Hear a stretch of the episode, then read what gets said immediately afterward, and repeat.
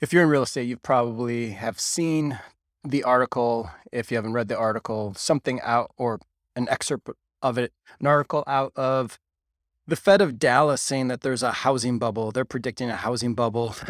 I read it. I didn't see a lot of reasons why. They just say because.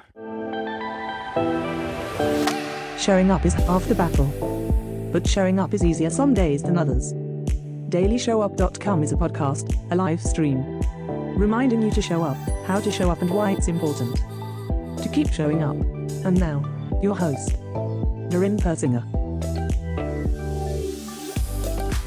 Here's the thing that we have to recognize like a dose of reality as real estate agents right now. By the way, glad you are here. What's good? Darren Persinger. This is episode 291, I believe.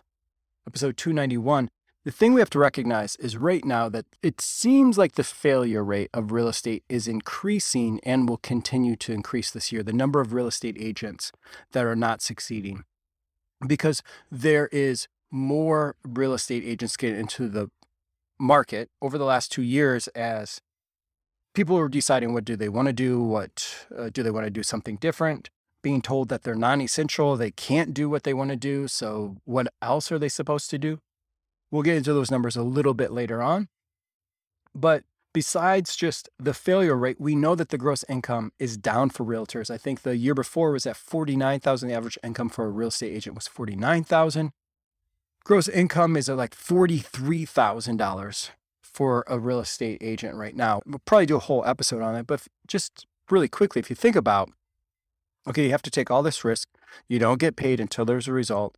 You don't have insurance. You don't get a matching 401k. There's no benefits.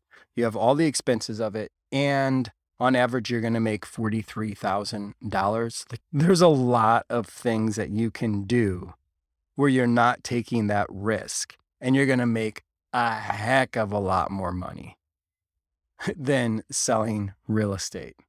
So, gross income is down for real estate agents. I was just looking at these numbers today. I sent out an email about these numbers probably about a month, four to six weeks ago, but I just looked at these numbers again today. So these are updated. Realogy stock, Realogy owns Better Homes and Gardens, uh, ERA, Century 21, Coldwell Banker. Realogy stock is down 17% over the last six months. EXP stock is down 49% the last six months. Compass stock is down 60% the last 12 months. Zillow stock is down 63% the last 12 months. Redfin stock is down 74% the last 12 months. Opendoor stock is down 60% the last 12 months. You've probably seen the videos and the articles of Better, the mortgage company, the Better, that company laying people off and how much trouble they got in for that. Loan Depot did the same thing. You'd think that they would have learned from how Better handled it. But mortgage companies are laying people off left and right because the refis aren't there anymore with interest rates going up. Fool.com wrote this back in February 22. It said that the sell off was widespread this is talking about stock, shares. The sell off was widespread across the real estate sector. Home building stocks plummeted 15%, while real estate investment trusts were down by about 7%. So nothing is safe. Nothing is safe. Not the real estate brokerage stock, not the mortgage companies, not the aggregators marketing companies, not the home builders, not the real estate investment trusts why isn't anyone making money in real estate right now? We do know that the home sellers are making money and homeowners keep gaining equity.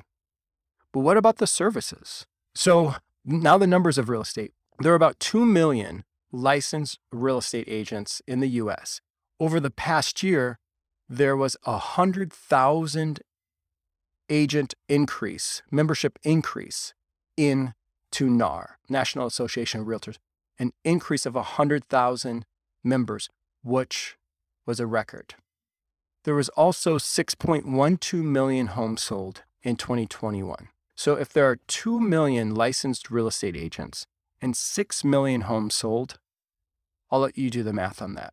And it's important that you do the math on that because then comes the questions how do you compete with that? How are you going to survive? Are you going to do what everyone else is doing? Are you going to try TikTok? Are you going to do more reels? Are you going to use better hashtags? If you have a plan, are you executing on it? If you are, then don't let me distract you. Don't let daily show up be simply entertainment distraction of, of something that you have with your coffee. There's other things that you could be listening to in the morning as you get ready for your day. Don't let me be a distraction and maybe sidetrack you. But if taking a moment to get serious about your situation, you're not comfortable where you're at, you're wondering if you're going to be able to survive, and you're ready to do something about it, join me in Project Ritu, projectritu.com. The market, just a, a cold, hard reality here, the market is not going to get easier for real estate agents. More agents will come in, more big tech will start up, more big money will have cash thrown at big tech, not at you, not at the real estate agent, not at the local level, but you're going to be competing with all of that. So if you want to be a thriving solo real estate agent, let's chat. Let's talk. Find me on Instagram at Darren Persinger. Visit projectritu.com.